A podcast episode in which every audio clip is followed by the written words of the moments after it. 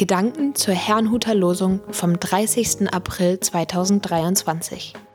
Der Losungstext aus 1. Mose 28, Vers 16 lautet: Als Jakob von seinem Schlaf aufwachte, sprach er: Fürwahr, der Herr ist an dieser Stätte, und ich wusste es nicht. Der Lehrtext dazu steht in Lukas 24, Vers 32. Die Jünger sprachen: Brannte nicht unser Herz in uns, da er mit uns redete auf dem Wege und uns die Schrift öffnete? Es spricht Pastor Hans-Peter Mumsen.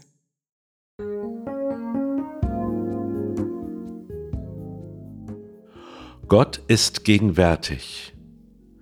Brannte nicht unser Herz, so lesen wir es im heutigen Lehrtext. Zwei Jünger Jesu waren zwei Tage nach Jesu Tod auf dem Weg nach Emmaus. Sie unterhielten sich über die Berichte, dass Jesus auferstanden sei, als sich plötzlich der Auferstandene selbst zu ihnen gesellte und sich mit ihnen unterhielt. Sie erkannten ihn allerdings zunächst nicht. Doch später erinnerten sie sich, dass ihre Herzen ihnen schon signalisierten, dass Jesus Christus mit ihnen sprach. Es war die Art, wie er mit ihnen redete und ihnen die Schrift eröffnete.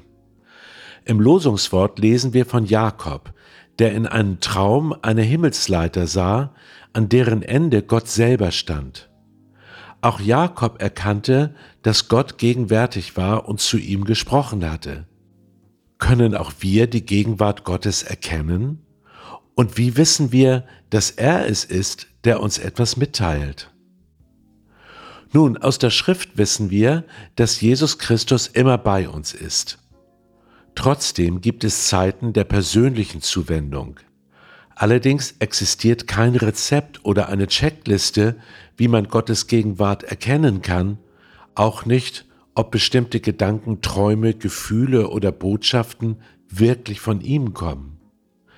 Deshalb rate ich auch niemanden, ständig in sich hineinzuhören oder Träumen eine Bedeutung zu geben. Ich gehe davon aus, dass Gott weiß, wie er sich uns verständlich machen kann.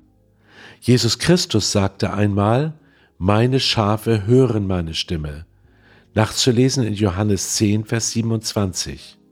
Wir können dem nur vertrauen und darauf achten, ob uns das Erlebte näher zu Jesus Christus führt und uns Gottes Wort besser verstehen lässt. Wichtig ist aus meiner Sicht, sich grundsätzlich zu wünschen, dass Gott uns begegnet und keine Angst davor zu haben, dass wir uns auch täuschen könnten. Deshalb noch einmal, alles, was uns näher zu Jesus Christus führt und uns Gottes Wort besser verstehen lässt, ist immer gut für uns. In diesem Vertrauen können wir Gott auf vielfältige Weise erleben. Ich wünsche Ihnen einen gesegneten Sonntag.